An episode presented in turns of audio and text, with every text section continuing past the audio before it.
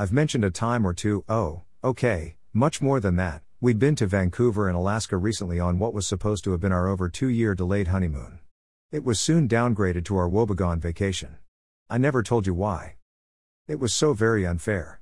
Bear has always wanted to take me to see Alaska. He'd been sent there as a young soldier. Obviously, the beauty of the state impressed him. And he's been talking to me about taking a cruise for the entire time I know him. Having lived on islands my whole life until I moved to Arizona, ferries were enough of cruising for me, but my love wanted to go on one so badly.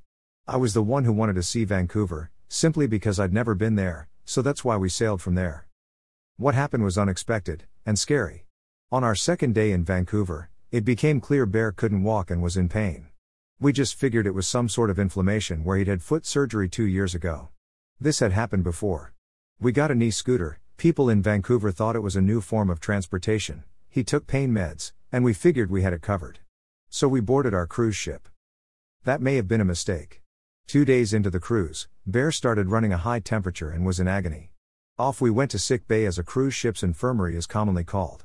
That's where we discovered he had a dangerous infection called cellulitis that was rapidly taking over his leg. It had already risen from his foot to above his knee. According to WebMD at http www.webmd.com skin problems and treatment tc cellulitis topic overview. Cellulitis is a common skin infection that happens when bacteria spread through the skin to deeper tissues. Most cases are mild and last several days to a couple of weeks.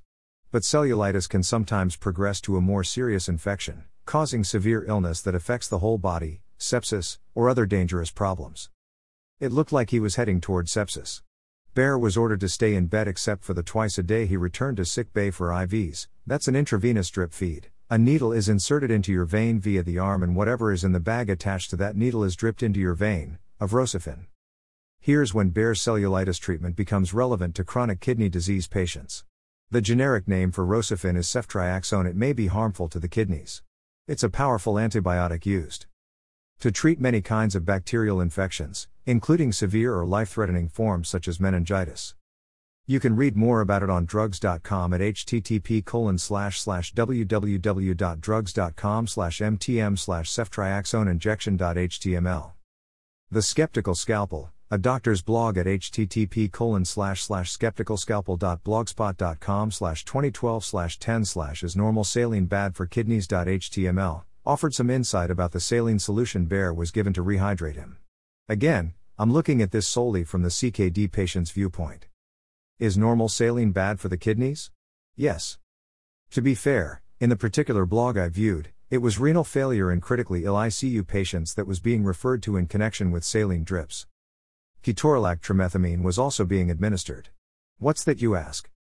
Ketorolac is a nonsteroidal anti-inflammatory drug, NSAID, similar to ibuprofen, indomethacin, naproxen, and many others.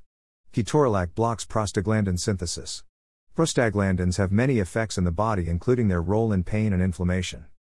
It's a NSAID, boys and girls, something we, as CKD patients, are warned off. Thanks are in order to http colon slash slash www.medicinenet.com slash ketorolac underscore tromethamine ophthalmic slash article.htm for the definition. All the while, his blood pressure was being monitored. Of course, an x ray was taken to see if there were a break, and two blood tests were administered two days apart. All good medical practice. On the second day of onboard treatment, Augmentin, another antibiotic, was added to Bear's treatment. This is safe for CKD patients. Unless your kidney function is less than 30%.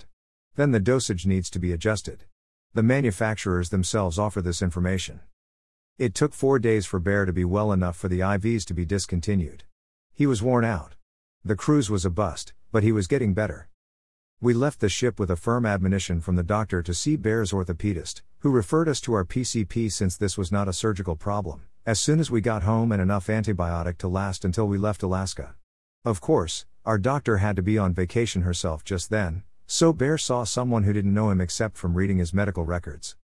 Being one smart man and remembering that the ship's doctor had said he was worried that the infection may have settled around the hardware that was inserted during his previous foot surgery, Bear figured foot equals podiatrist. It's a good thing he did.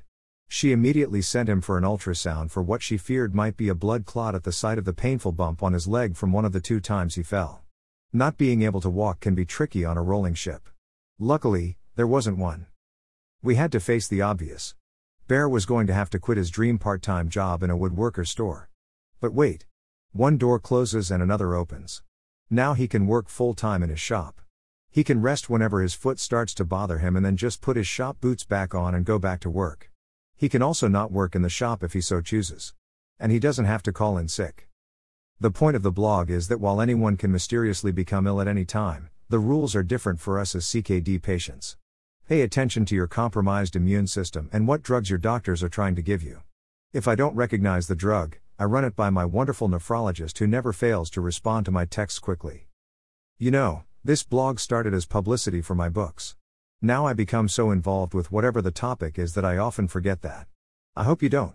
As much as I'd like to sell you some books, I also want you to know you can borrow them from the Kindle Owners Lending Library for free. That's at Amazon.com. You can also ask the librarian at your local brick and mortar library to order my books. Until next week. Keep living your life.